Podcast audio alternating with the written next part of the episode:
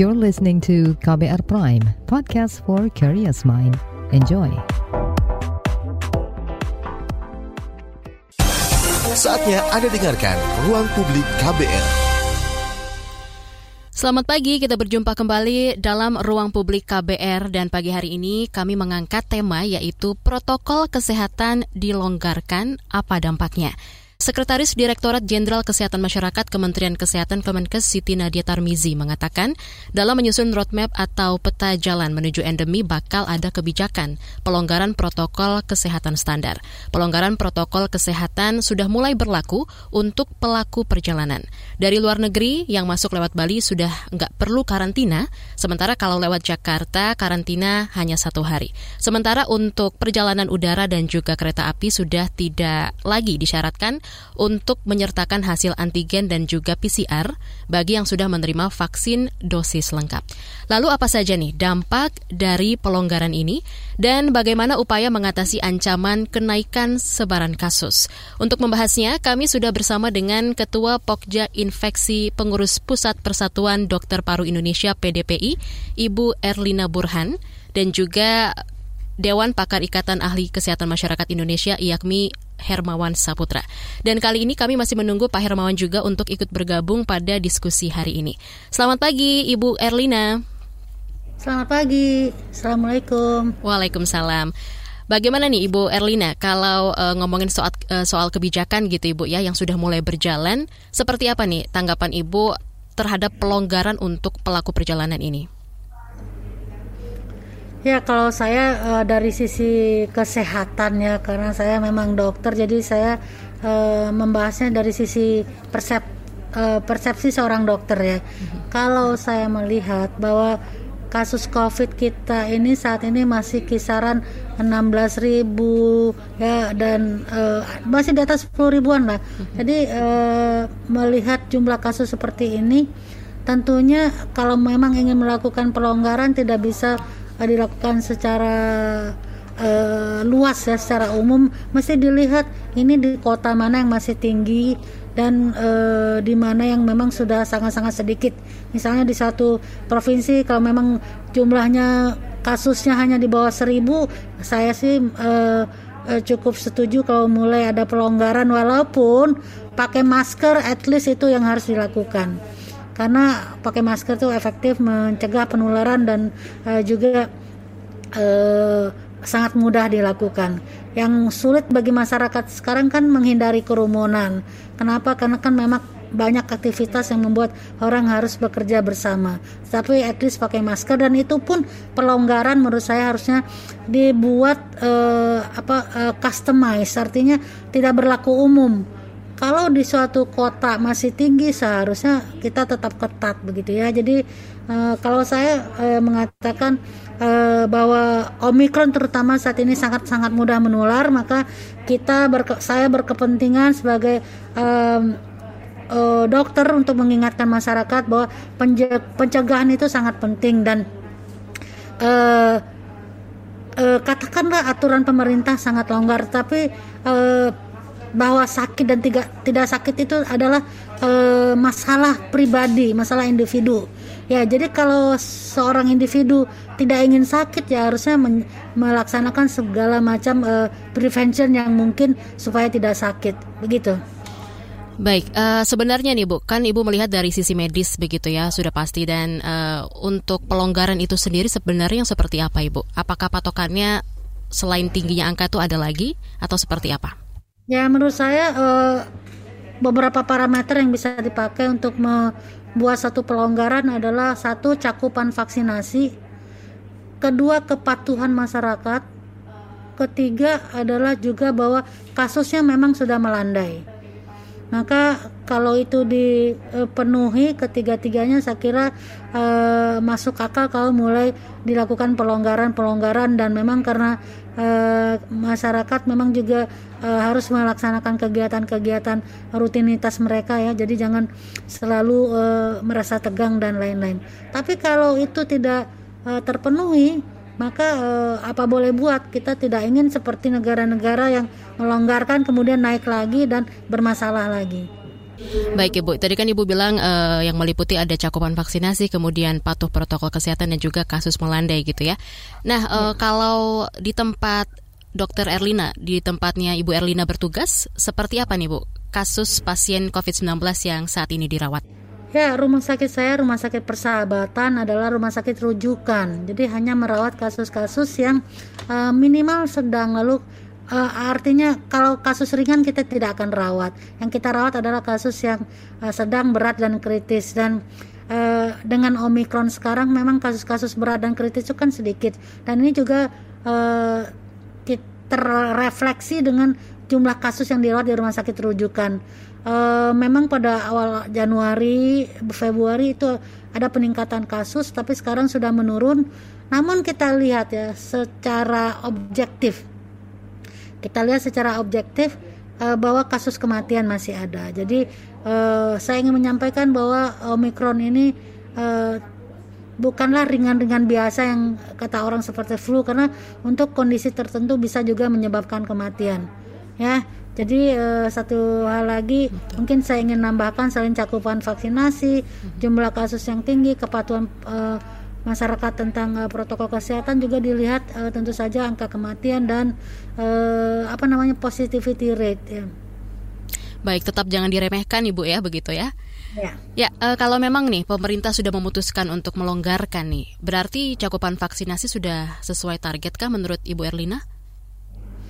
Ya kalau data dari pemerintah kan memang mengatakan bahwa cakupan vaksinasi Indonesia itu untuk uh, yang uh, lengkap, yang lengkap ya, yang artinya sudah mendapatkan dua dosis kan uh, sekitar 70 70 persenan. Sementara yang booster masih sangat rendah ya. Dan kita tahu sekarang ternyata kalau di booster itu jauh lebih melindungi daripada hanya yang lengkap biasa. Mm -hmm. Jadi menurut saya tetap perlu ada kehati-hatian dan uh, seharusnya juga pemerintah meningkatkan segala upaya agar cakupan vaksinasi ini lebih tinggi lagi terutama untuk booster dan masyarakat yang belum divaksin terutama di, pada kelompok-kelompok yang berisiko yaitu siapa orang tua orang dengan komorbid itu harus segera divaksinasi baik nah selanjutnya nih bu mhm. sudah lengkap harus segera booster Ya, jadi jangan sampai hanya vaksin satu dan dua saja, harus booster agar lebih aman gitu ya Bu ya. Betul. Baik. Nah, eh, kepedulian dan kepatuhan masyarakat nih, Bu, terhadap vaksinasi sejauh pandangan dari PDPI ini seperti apa? Ya, saya kira di kota-kota besar ya, di kota-kota besar, terutama Pulau Jawa itu eh, masyarakat sudah mulai eh, uh, apa namanya mengerti bahwa vaksin itu penting sehingga cakupan di kota-kota besar jauh lebih tinggi dibandingkan di kota kecil atau di remote area ya. Jadi memang ada pengaruh dari uh, pengetahuan dan kondisi uh, lingkungan dan lain-lain dan juga masalah uh, ini apa sampainya edukasi kepada masyarakat. Kita tahu di kota besar masyarakat sangat mudah untuk mengakses segala informasi sehingga mereka kemudian bisa memutuskan mana yang terbaik buat mereka. Ini berbeda uh, tentu saja dengan masyarakat yang uh, tidak di kota besar yang akses informasinya masih terbatas dan itu perlu uh, edukasi yang konvensional artinya seperti uh, memberikan edukasi yang mengumpulkan orang atau yang lain-lain begitu ya. Tapi kalau di masyarakat perkotaan mereka dengan sangat mudahnya mengakses internet dan lain-lain begitu ya. Jadi memang berbeda. Ya, uh, selanjutnya nih Bu Erlina, dari Sekretaris Direktorat Jenderal Kesehatan Masyarakat Kementerian Kesehatan, Kemenkes Ibu Siti Nadia Tarmizi kan juga sudah bilang gitu ya, pelonggaran protokol kesehatan standar ini dalam kaitan penyusunan roadmap atau peta jalan menuju endemi. Menurut Anda Ibu, seperti apa dan seberapa dekat kita sudah menuju endemi? Uh, kalau kita melihat uh, jumlah kasus harian kita, kita sih belum deket-deket amat ke endemi ya. Ya, uh, ingat uh, bulan uh, apa Oktober November itu uh, kasus itu di bawah 2 ribuan loh. Nah mhm. sekarang masih di atas 10 ribuan. Jadi uh, walaupun ya walaupun uh, memang Omikron sekarang lebih uh, ringan dibandingkan delta tapi kalau dari sisi jumlah kasus kita sih belum uh, belum uh, dekat ke endemi. Tapi kalau mungkin kasus bisa diturunkan sedemikian rupa dan uh, kemudian tidak ada dampak bagi kesehatan saya kira itu mungkin uh, bisalah uh, dianggap endemis dan bisa pelonggaran lebih luas lagi. Tapi kalau saat ini saya sih merasa bahwa uh, belum uh, terjadi uh, apa belum kita belum sampai fase endemi ya. Baik. Tetapi menuju ke sana bisa saja asalkan ya pemerintah dan masyarakat sama-sama uh, berkolaborasi untuk uh, perbaikan di segala bidang dan juga uh, apa namanya kerjasama untuk uh, upaya-upaya pencegahan kenaikan kasus dan juga upaya-upaya upaya penularan mm-hmm. uh, kasus ini bisa kita cegah bersama-sama. Insya Allah kalau itu bisa lakukan mungkin kasus semakin melandai sehingga suatu ketika COVID ini akan menjadi sakit biasa yang ada di masyarakat seperti flu, influenza dan lain-lain atau penyakit uh, infeksi lainnya sehingga itulah yang disebut sebagai kondisi endemis yang artinya masyarakat terbiasa dengan penyakit itu dan tidak lagi menjadi uh, masalah contohnya seperti flu hmm. uh, dan uh, uh, apa namanya masyarakat juga uh, seharusnya ke depannya ya. sudah terbiasa juga uh, jadi berdampingan ya bu ya, ya berdampingan uh, uh, mm -hmm ter apa namanya masyarakat itu sudah terkondisi yes. untuk uh, uh, mengantisipasi kalau uh, terjadi uh, apa namanya penularan dan sebagainya. Artinya gini, seperti Singapura kita lihat contohnya, masyarakat di sana kalau flu nggak mesti covid, kalau flu mereka itu kalau bepergian memakai masker itu udah otomatis. Nah mudah-mudahan di Indonesia juga ke depannya begitu. Kalau flu atau pilek, ya atau batuk sakit batuk saluran nafas lah gitu ya orang pakai masker dengan kesadaran sendiri bukan karena dilihatin orang batuk-batuk bersin-bersin tapi memang kesadaran tidak ingin menularkan ya mudah-mudahan uh, covid ini mengajarkan kita kepada uh, perilaku hidup bersih dan sehat ya Baik Ibu, uh, mungkin sebagian dari kita gitu ya masih ada juga yang belum bisa membedakan apa itu pandemi dan juga endemi. Dan ada beberapa tahap gitu Ibu ya. Apakah saat ini kita juga masih tahap deselerisasi ataukah Ibu bisa kasih penjelasan juga bedanya pandemi dengan endemi itu sendiri? Ya, jadi pan yang dimaksud dengan pandemi itu adalah suatu penyakit eh, terjadi peningkatan kasus suatu penyakit di banyak wilayah. Kalau kita bicara dunia itu penyakit tersebut ditemukan di lima benua di semua benua begitu ya dan ini uh, untuk COVID memenuhi kriteria kan sudah lebih dari 200 negara yang melaporkan kasusnya artinya uh, terdapat pada lima benua maka itulah yang menyebabkan WHO kemudian mendeklar pandemi. Nah kemudian uh, en kalau endemi adalah penyakit di suatu wilayah yang menjadi penyakit biasa biasa ditemukan di masyarakat sehingga itu uh, dianggap endemis saja. Jadi uh, itu tidak lagi terjadi di lima benua, makin banyak negara yang uh, sudah tidak ada kasusnya, mungkin di daerah tertentu saja itu yang disebut endemi. Baik Ibu Erlina, nanti kita akan lanjutkan kembali pembicaraan kita di ruang publik hari ini. Ruang publik KBR dengan tema Protokol Kesehatan Dilonggarkan. Apa dampaknya? Akan kembali, tetaplah bersama kami. Masih Anda dengarkan Ruang Publik KBR. Commercial break. Commercial break.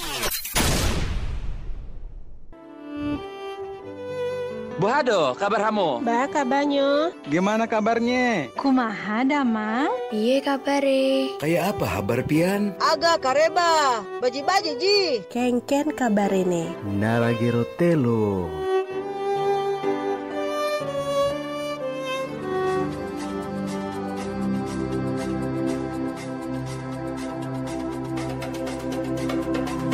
Indonesia yang sangat kita cintai ini begitu kaya, mulai dari alamnya, budayanya, sampai bahasanya. KBR Prime menghadirkan cerita tentang keberagaman Indonesia lewat teman seperjuangan. Berkolaborasi dengan Sabang Merauke, sebuah komunitas anak muda yang giat mendorong toleransi di Indonesia. Karena berbeda itu biasa, karena berbeda itu asik. Teman seperjuangan hanya ada di kbrprime.id.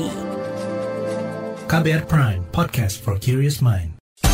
Masih Anda dengarkan Ruang Publik KBR. Anda masih menyimak ruang publik KBR dengan tema protokol kesehatan dilonggarkan, apa dampaknya? Pagi ini kita masih berbincang dengan Ketua Pokja Infeksi Pengurus Pusat Persatuan Dokter Paru Indonesia PDPI, Ibu Erlina Burhan. Baik, Ibu Erlina, kita lanjutkan kembali perbincangan kita di pagi hari ini. Ibu, seperti apa nih Bu, kesiapan tenaga kesehatan dan juga fasilitas layanan kesehatan kita kalau mau e, menuju endemi ini, Ibu? Ya, e, justru kalau kita sudah terbiasa dengan pandemi maka kalau menuju endemi sih malah kita lebih lebih longgar ya uh, petugas kesehatan lebih tidak sibuk lagi. Jadi sepertinya nggak nggak ada yang perlu khusus dipersiapkan hal-hal tertentu. Malah kami merasa lega karena pekerjaan akan lebih, jauh lebih ringan. Karena pasien yang dirawat jauh lebih sedikit bahkan mungkin uh, sangat-sangat sedikit sehingga tidak perlu ada persiapan apa-apa. Karena kalau endemi itu akan dianggap seperti penyakit lain biasa penyakit biasa ya, ya seperti penyakit-penyakit lainnya. Jadi akan diobati sebagaimana uh, simptom yang ada. Jadi tidak ada persiapan khusus dari uh, tenaga kesehatan. Malah kami akan bergembira kalau memang suatu ketika kita akan jadi endemi, tidak akan sesibuk dan sehektik sebelumnya begitu. Baik, Ibu, uh, selain kebijakan melonggarkan protokol kesehatan gitu ya, apa nih hal lain yang harus disiapkan mungkin dari pemerintah gitu ya menurut Ibu agar semua pihak juga bisa siap memasuki masa endemi? Ya, saya kira uh, pemerintah pertama harus transparan ya mengenai data-data berapa banyak kasus yang sesungguhnya, berapa banyak yang dirawat, yang walaupun di website ada ya, mm-hmm. tapi tentu mesti uh, lebih sering dikomunikasikan, diinformasikan kepada masyarakat agar masyarakat juga uh, bersiap-siap dan ada positif uh, positivisme rasa uh, positif ya masyarakat ya untuk uh, uh, lebih bersemangat lagi hmm. menghadapi uh, kesehariannya dan juga menghadapi pekerjaan dan uh, kegiatan lainnya. Jadi saya kira selain transparan masyarakat juga pemerintah juga harus uh, menimbulkan uh, rasa positif dan rasa semangat dan motivasi kepada rakyat mas, uh, bahwa kita ini uh, mampu mengatasi ini dan kita siap menghadapi uh, endemi dan uh, artinya bahwa kita akan bangkit kembali. Jadi tidak ada lagi limitasi-limitasi uh, yang banyak kita alami sehingga banyak sekali pekerjaan-pekerjaan yang uh, terabaikan gara-gara pandemi ini ya. Jadi ya itu tadi apa memberikan motivasi, semangat, memberi transparan tentang data-data dan lain-lain. Baik Ibu Erlina, kita akan angkat dulu ada penelpon yang masuk di line bebas pulsa KBR. Ada Ibu Tri yang sudah bergabung. Selamat pagi Ibu Tri. Iya, selamat pagi. Ya, silakan dengan pertanyaannya. Iya, eh, selamat pagi dokter. Uh, saya mau tanya, apa namanya? Tadi Anda sempat menyatakan kalau booster menjadi salah satu uh, penangkal kita uh, menghadapi berbagai varian yang ada uh, dalam COVID dan ini juga merupakan salah satu jalan uh, mendukung kita menuju uh, endemi begitu dokter ya. Uh, tetapi kemudian saya sempat baca dokter di beberapa media online begitu kalau warga itu memilih-milih jenis booster yang mau mereka terima begitu dokter sehingga katanya itu angka penerima booster itu masih rendah dibandingkan dengan uh, angka penerima uh, dosis pertama dan kedua. Kalau menurut Anda, apakah memang uh, perlu kita memilih uh, booster mana yang kita inginkan atau sebenarnya dasarnya itu sama saja? Dan mengenai pandemi endemi menuju endemi ini, uh, dokter, bukannya itu kalau kita mau menuju endemi, status endemi itu kita harus menunggu uh, uh, keputusan dari WHO, bukan dokter ya? Mohon uh, ya. penjelasannya dokter. Terima kasih.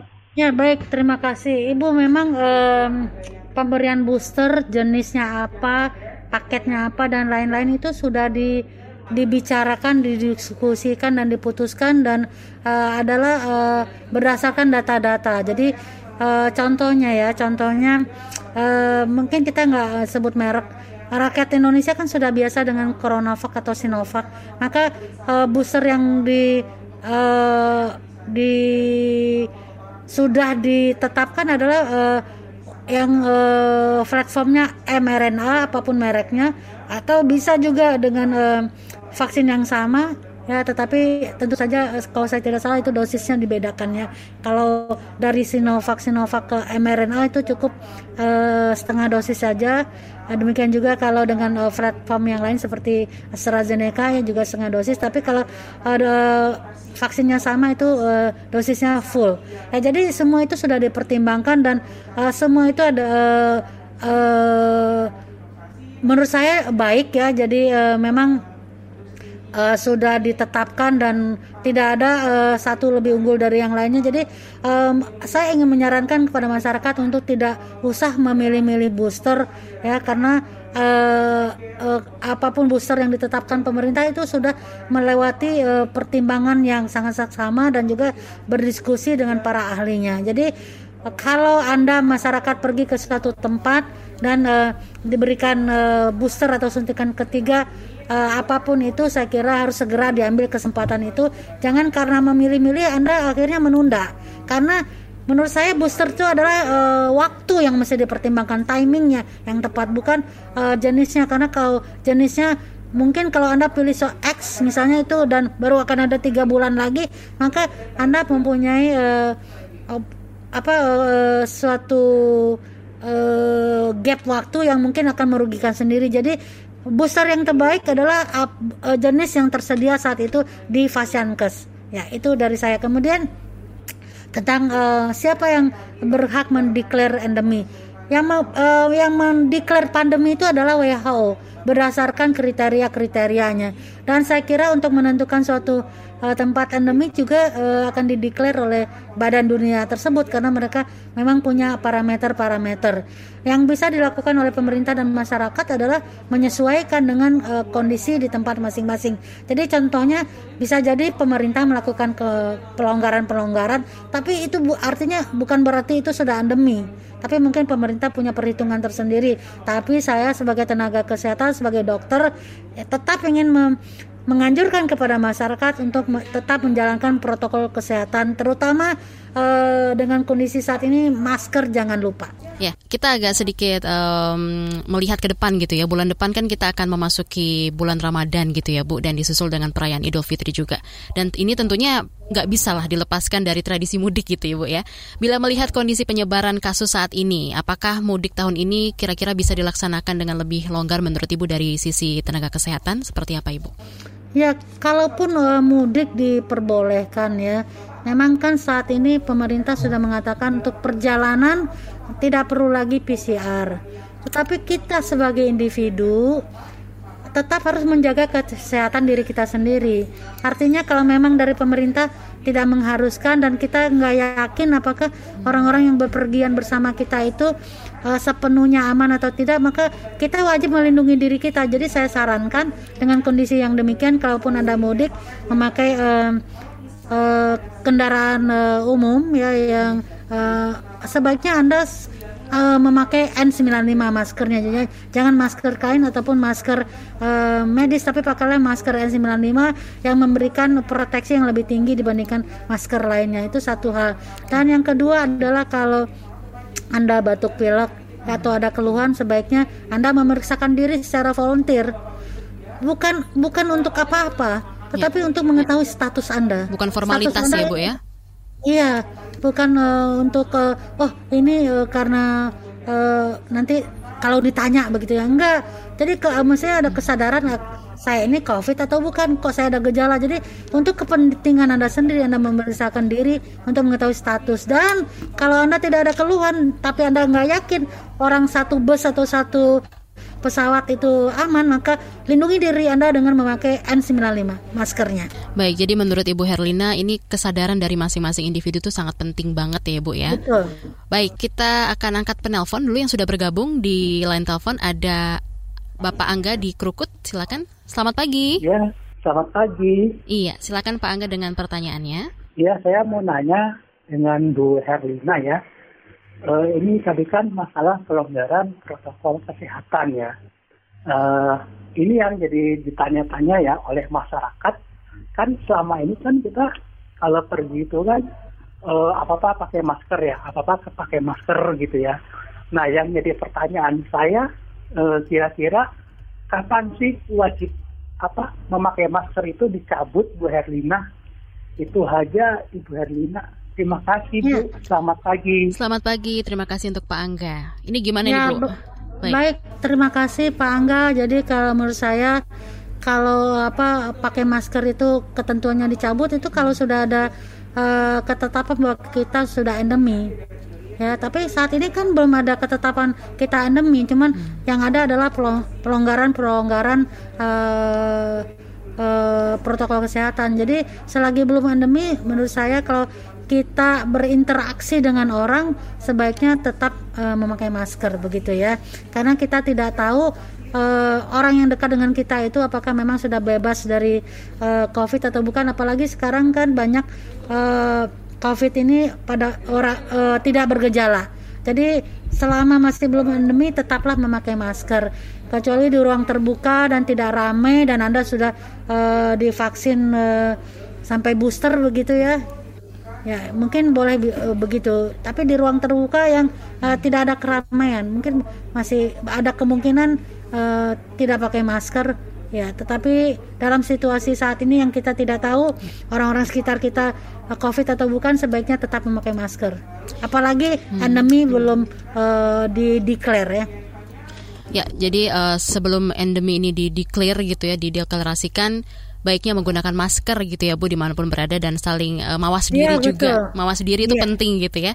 Uh, ya tadi ada untuk kepentingan hmm, diri kita sendiri. Betul, betul. Ya saya sebagai dokter itu kalau melihat pasien-pasien yes. itu uh, kasihan ya karena mengeluh uh, memang dikatakan omikron itu ringan tapi ada yang pasien mengatakan sakit kepalanya luar biasa hmm. sungguh nggak nyaman banget nyeri tenggorokan ya demam uh, uh, apa tinggi jadi uh, sekali lagi saya katakan sakit itu tidak nyaman, sakit itu tidak enak. Pasien-pasien saya uh, mengeluh dan uh, merasa uh, terganggu dengan gejala-gejala yang dipunyainya. Jadi selagi Anda sehat, mari kita jaga jangan sampai kita sakit. Baik, terima kasih Ibu Erlina. Mungkin terakhir Ibu, uh, apa yang ingin ditegaskan kepada masyarakat terkait pelonggaran protokol kesehatan ini?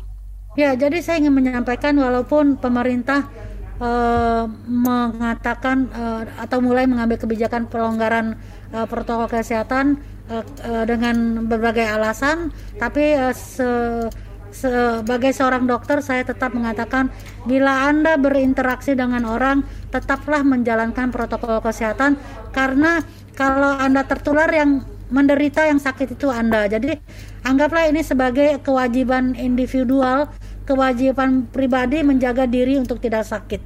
Ya, jadi jangan sampai dengan kondisi yang belum uh, masuk ke tahap endemi ini, tapi ada pelonggaran lalu kita ikut-ikutan euforia dan tidak menjaga uh, protokol kesehatan. Ya, saya kira demikian saja dari saya bahwa tetap prevention jauh atau pencegahan jauh lebih bagus daripada mengobati. Itu adalah uh, apa namanya uh, uh, pendapat lama yang masih sangat-sangat berlaku, sangat apply untuk kondisi saat ini. Demikian perbincangan bersama Ibu Erlina Burhan, Ketua Pokja Infeksi Pengurus Pusat Persatuan Dokter Paru Indonesia PDPI. Uh, terima kasih Ibu untuk waktunya di pagi hari ini. Dan untuk selanjutnya, uh, kami juga akan berbincang bersama Kepala Bidang Pengembangan Profesi Ahli Epidemiologi Indonesia, Ibu Mas Dalina Pane. Namun setelah break, kita akan kembali setelah pesan-pesan berikut ini. Masih Anda dengarkan Ruang Publik KBR.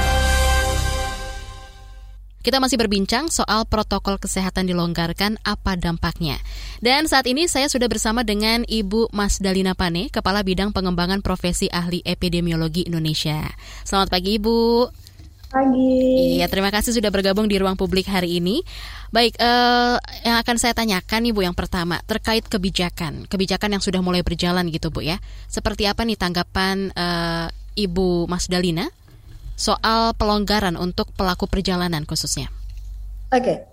Jadi kalau untuk uh, pelonggaran status uh, apa protokol kesehatan sebenarnya baru bisa kita lakukan jika salah satu syaratnya positivity rate itu kurang dari 5%. Berapa positivity rate kita saat ini? Saat ini positivity rate kita masih minggu kemarin itu 13,5 persen.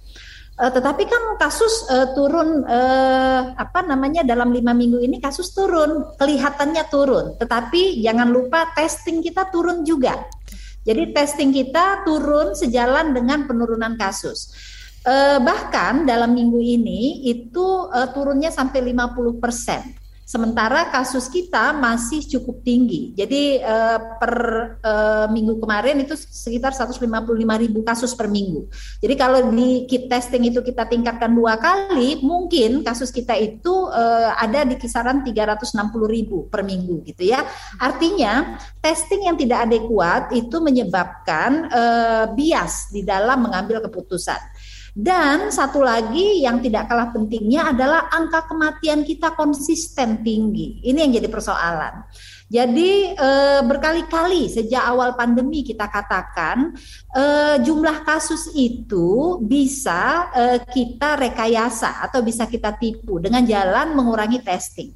Tetapi yang tidak bisa berbohong itu adalah kematian. Selama kasus rendah tapi kematian tinggi itu mesti ada sesuatu yang salah di dalam eh, pengendalian. Yang kedua terkait dengan pelaku perjalanan. Sebenarnya sejak awal uh, pandemi kita sudah menyatakan bahwa pelaku perjalanan domestik itu memang tidak relevan untuk dilakukan testing. Sementara sudah berbulan-bulan uh, kita lakukan testing pada pelaku perjalanan. Apakah dia mampu mencegah tiga puncak yang terjadi di Indonesia? Tidak Mestinya kalau pelaku perjalanan itu memang relevan terhadap program pengendalian, dia e, bisa e, melakukan pencegahan terhadap terjadinya peningkatan jumlah kasus hingga mencapai puncak dalam tiga periode waktu tersebut. Jadi memang e, sebenarnya untuk pelaku perjalanan domestik itu tidak relevan untuk dilakukan. Tetapi kalau untuk pelaku perjalanan luar negeri itu wajib dilakukan. Untuk apa? Untuk mencegah adanya varian-varian of concern yang masuk ke Indonesia. Jadi itu sebenarnya tujuannya. Kalau untuk pelonggaran pelaku perjalanan kami mendukung untuk dilakukan. Untuk selanjutnya nih Bu, soal antigen dan PCR gitu ya untuk syarat perjalanan. Ibu seperti apa nih melihat kebijakan ini? Karena kan perdebatan e, sering banget muncul gitu ya. Ada yang menyebutkan ini nggak efektif lah untuk antisipasi penyebaran COVID dan ada juga beranggapan sebaliknya. Bagaimana Ibu melihatnya? Sedangkan tadi Ibu Erlina di awal sempat bilang kalau kasus itu masih di atas 10 ribu seperti itu, Ibu. Ya, eh, kasus tidak apa-apa, eh, sepuluh ribu, dua puluh ribu itu tidak masalah sepanjang testing kita adekuat. Yang dilihat bukan jumlah kasus, tetapi positivity rate. Positivity rate itu artinya dari 100 kasus yang Anda periksa, yang positif jadinya berapa gitu ya.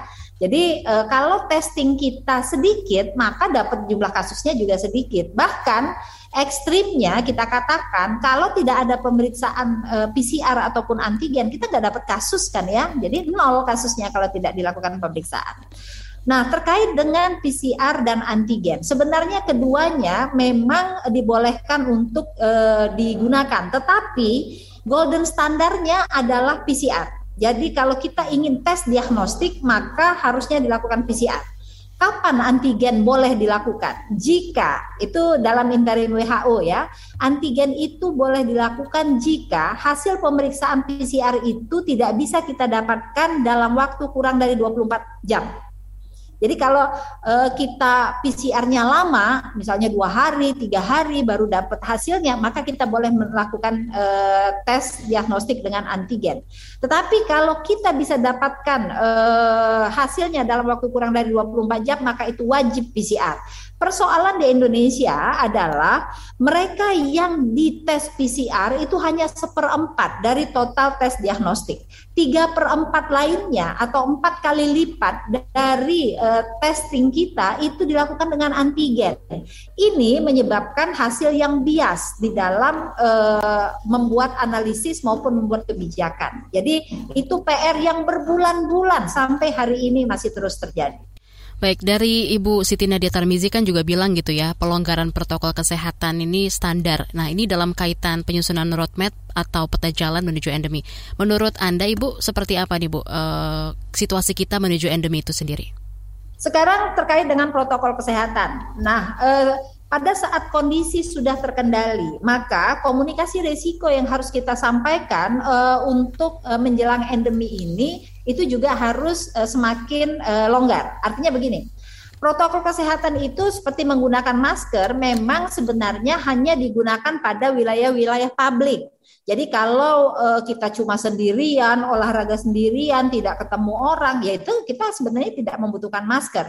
Tetapi kalau di transportasi publik, di pasar, kemudian uh, di tempat-tempat umum gitu ya, memang kita sebaiknya menggunakan masker. Begitu, begitu juga dengan menjaga jarak. Menjaga jarak itu seperti misalnya di transportasi umum, kereta api ya. Di kereta api yang saya lihat cukup baik. Karena apa? Karena ada petugas di setiap gerbong. Uh, ketika uh, menjaga jarak tidak bisa dilakukan karena sudah 100% uh, apa tempat duduk itu dibuka, maka yang dilakukan adalah semua orang menggunakan masker dan tidak boleh makan, minum dan bicara. Karena di situlah sebenarnya sumber transmisi. Silahkan uh, tidak menjaga jarak, tetapi Anda tidak boleh makan, tidak boleh minum, dan tidak boleh berbicara selama berada di transportasi tersebut. Dan sepertinya petugas-petugas di KAI kita patut apresiasi itu uh, apa kalau ada penumpang yang berbicara mereka langsung mengingatkan dan itu hal yang sangat baik sekali. Itu untuk menjaga jarak. Yang ketiga terkait dengan mencuci tangan, maka kita harus terus eh, apa informasikan kepada seluruh orang Eh, seluruh penduduk bahwa uh, mencuci tangan sering mencuci tangan itu merupakan hal yang penting karena apa karena kita suka memegang semua benda ya uh, kalau di transportasi publik kita pegang semua uh, hal ya. Mulai dari pintu pegangan pintu tempat duduk. Nah itu uh, di sanalah virus-virus itu ada. Karena itu sering mencuci tangan merupakan hal yang penting. Jadi komunikasi resikonya harus dilakukan dengan baik. Bukan kemudian seluruh penduduk boleh nggak pakai masker seperti di beberapa negara Eropa. Dan saat ini Eropa kembali meningkat minggu ini ya untuk jumlah kasus. Nah, jadi ini uh, yang harus menjadi perhatian kita. Endemi bukan berarti kita kemudian uh, meniadakan seluruh protokol kesehatan, tetapi uh, masyarakat harus bisa memilih dan memilah kapan mereka harus menggunakan masker, kapan kemudian mereka harus uh, apa menjaga jarak dan kapan mereka harus tetap uh, mencuci tangan. Baik, Ibu Mas Dalina Pane uh, sudah kita tersambung saat ini ada dari Pekanbaru Mbak Wendy. Selamat pagi Mbak Wendy. Halo, selamat pagi. Ya, silakan dengan pertanyaannya. Uh, ya, sebenarnya kan ini kita ingin masuk ke masa endemi. Nah, uh, tapi berarti kan harus muncul dari kesadaran setiap masyarakat. Nah, cuman dari saya sendiri itu saya sering nemu di mall-mall misalnya, itu kadang masyarakat masih banyak yang suka nggak taat protokol kesehatan, kadang masker juga masih dilepas. Terus kalau mau masuk kan biasanya uh, harus cek pakai peduli lindungi. Nah, itu juga saya sering lihat masih banyak yang nggak download jadi kadang main masuk aja gitu takutnya belum pada vaksin gitu nah jadi saya mau tanya uh, apakah bisa tetap bisa menjadi endemi dengan seperti ini dan bukannya malah meningkat. Dah itu aja. Oke baik, terima kasih Mbak Wendy yang ada di Pekanbaru. Gimana nih Bu Mas Dalina? Ya, euforia tentang endemi ini terjadi pada minggu-minggu terakhir ini. Sampai hari ini WHO sendiri belum uh, me membuat statement bahwa kita sudah masuk fase endemi. Yang akan menentukan apakah seluruh dunia ini uh, sudah selesai pandeminya adalah WHO. Uh, jadi uh, selama belum ada statement tersebut dari WHO, maka seluruh dunia masih berada pada proses pandemi. Memang ada beberapa informasi di media cetak maupun elektronik yang menyatakan bahwa oh negara Malaysia sudah bersiap endemi, Eropa sudah bersiap endemi, semua endemi. Tapi kalau kita lihat rilis dari pemerintahnya secara resmi, itu tidak ada satu negara pun yang menyatakan kalau mereka dalam posisi endemi. Jadi pada saat ini eh, kondisi kita masih dalam posisi pandemi uh, endemi satu saat akan uh, mungkin terjadi apa uh, kriterianya? Kriterianya biasanya yang pertama uh, satu penyakit itu sudah uh, berada pada suatu uh, wilayah selama tiga periode waktu berturut-turut. Tiga periode waktu ini tergantung jenis penyakitnya, bisa minggu, bisa bulan, dan bisa tahun. Desember 2022 ini uh, COVID itu tiga tahun uh, umurnya ya. Jadi kemungkinan mungkin di akhir tahun uh, statement WHO itu bisa terjadi jika kemudian dalam periode sampai akhir tahun tersebut tidak ada lagi varian of concern baru. Yang kedua, bila penduduk dunia sudah 70% mendapatkan vaksinasi. Sampai hari ini bahkan Indonesia sendiri baru 55,6 persen. Jadi eh, cakupan vaksinasi kita itu belum mencapai 70 persen. Karena itu kita susah sekali untuk mengatakan kalau kita sudah herd immunity, kalau kita sudah endemi, karena eh, kondisi vaksinasi kita sendiri masih di 55,6 persen. Tapi komunikasi risiko yang disampaikan pemerintah kita sudah berat beratus-ratus juta vaksin. Iya, tapi penduduk Indonesia juga jumlahnya 275 juta. Jadi vaksinasi kita cakupan dua dosis lengkap itu baru 50 eh, eh, 55,6 persen ya. Itu eh, data terakhir kita. Maaf, terakhir 56,23 persen itu posisi uh, vaksin kita. Okay. Kemudian yang ketiga, angka kematian kita harus cukup rendah. Berapa rendahnya? Rendahnya itu bahkan bila perlu kurang dari uh, setengah persen. Karena uh, dua hari terakhir ini angka kematian kita kembali meningkat di atas dua persen ya.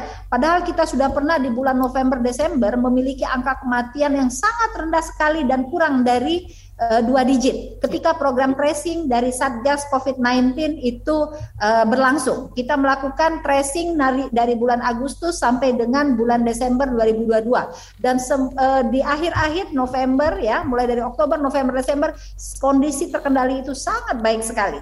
Kematian rendah, kasus rendah, positivity rate rendah, testing kuat. Testingnya sangat bagus sekali. Tapi hari ini testing rendah, tracing rendah, kasus kelihatannya rendah tapi angka kematian kita tinggi. Nah, jadi ini yang uh, harus kita perhatikan. Kemudian uh, protokol kesehatan tetap harus dilakukan walaupun uh, kondisi endemi sudah terjadi, walaupun protokol itu bisa sedikit dilonggarkan. Baik, uh, Ibu Mas Dalina, kita akan break sejenak. Nanti kita akan lanjutkan kembali dengan membaca juga beberapa sejumlah komentar yang sudah masuk di YouTube Berita KBR. Setelah pesan-pesan berikut, Ruang Publik akan kembali. Masih Anda dengarkan Ruang Publik KBR. Commercial break. Commercial break. Setiap hari harus nemenin anak ngerjain tugas sekolah. Sampai nangis minta balik ke sekolah karena kangen. Aduh, nasib jadi freelancer. Udah dua bulan gak ada job. Mana duit tabungan udah kepake lagi. Podcast live in the time of Corona membantu kita menavigasi hidup dengan kehadiran COVID-19. Dengarkan di kbrprime.id, Spotify, Google Podcast, dan platform mendengarkan podcast lainnya. KBR Prime, podcast for curious mind. Masih Anda dengarkan Ruang Publik KBR. Ya, kita tiba di bagian akhir ruang publik KBR hari ini dan bagi Anda yang tidak sempat mendengarkan siaran ini secara utuh, silakan bisa dengarkan kembali di kbrprime.id kemudian pilih ruang publik. Sudah ada yang tersambung di line bebas pulsa KBR, ada Bapak Danu di Jakarta Tanjung Priuk. Selamat pagi Pak Danu, singkat saja pertanyaannya, Terima silakan. Kasih. Terima kasih Mbak Nomi, selamat pagi Ibu Nasda, salam sehat selalu.